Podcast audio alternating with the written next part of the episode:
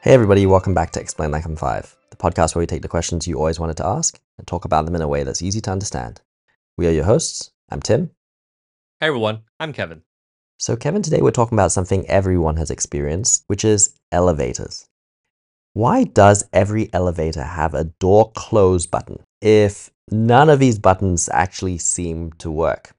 Are they even a placebo? Tim, well, yes, it seems you have touched on a pretty common frustration here that the operation of the door open button is pretty simple, right? You press it and you get a pretty immediate response of either opening or holding the door open. But the operation of the door close button is much less transparent and often appears to, you know, do nothing, especially if you're in a rush, right? Exactly.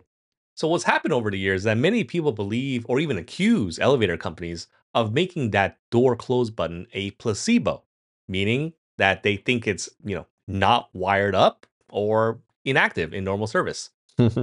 exactly, yes. But, you know, Tim, this is actually all a myth. It's not correct. What happens is that, first of all, working door open and door close buttons are required by code in many jurisdictions, uh, especially for emergency operation.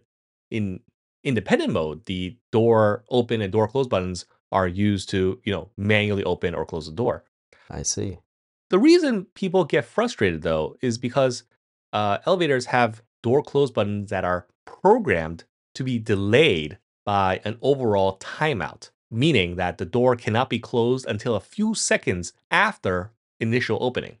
So in this case, you know, when you're trying to really, really hastily close uh, close the door, it might feel like the door close button has no effect. It's also that not all elevators have this setting, but many of them do. So in the US, the minimum timeout for automatic door closing is often set at five seconds, which is a noticeable delay if you know not overridden. And sometimes a door close button will cause a hall call to also be ignored, meaning that the door will not reopen for someone outside pushing the button. Ooh, well, that is a practical and helpful tip. Now, another practical question. Why do some elevators have both an up and down button on their door, and some elevators just have a single button? Oh, so that's all about efficiency. It calls an elevator that is already heading in the direction that you want to go.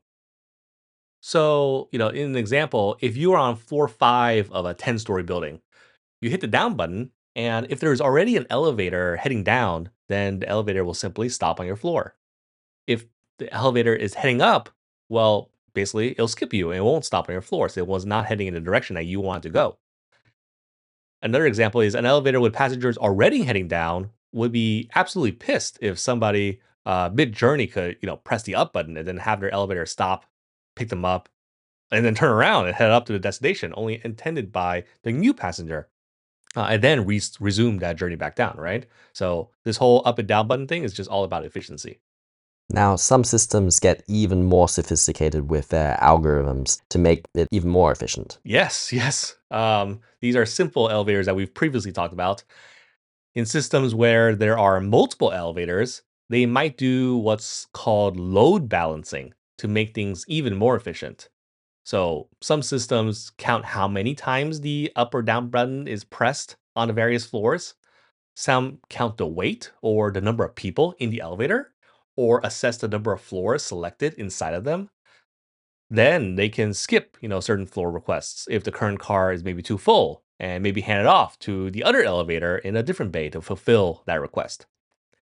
Also, in taller buildings with very high traffic, such as the New York Marriott Marquis or the Burj, Burj Khalifa, the destination dispatch algorithm is actually used to group passengers going to similar floors, actually maximizing potential traffic by up to 25%. Very interesting.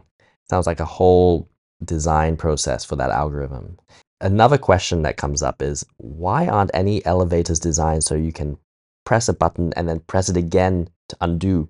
Oh, so this is a pretty common request. And actually, there are quite a few elevators that have such technology. The feature has various names. Some call it uh, car call cancellation or false call canceling or car call erase. So, and two ways it's implemented in practice is, yeah, like you said, like it's a double tap to undo, or sometimes it's a tap and hold to undo. So it's actually worth trying around to find out if some elevators near you actually have this feature. Ooh, I should try that, particularly when you have kids who accidentally press buttons. But if I go into an elevator and let's say I select the eighth floor and I start going up, but then I do that car call cancellation and uh, double tap and undo the eighth floor selection, what would happen next? I'm then going nowhere. uh, well, the engineers they did have to program uh, the system for this exact possibility. So when a car call has been canceled, typically the elevator will usually stop at the next possible landing floor. I see. Now, to end, two hypothetical and fun questions for you. First of all, if an elevator is falling to the ground, would it help to jump right before it hits to save your life? Uh, this sounds like straight from a movie. So, unfortunately, no, it would not help. That's because it's really hard to time precisely.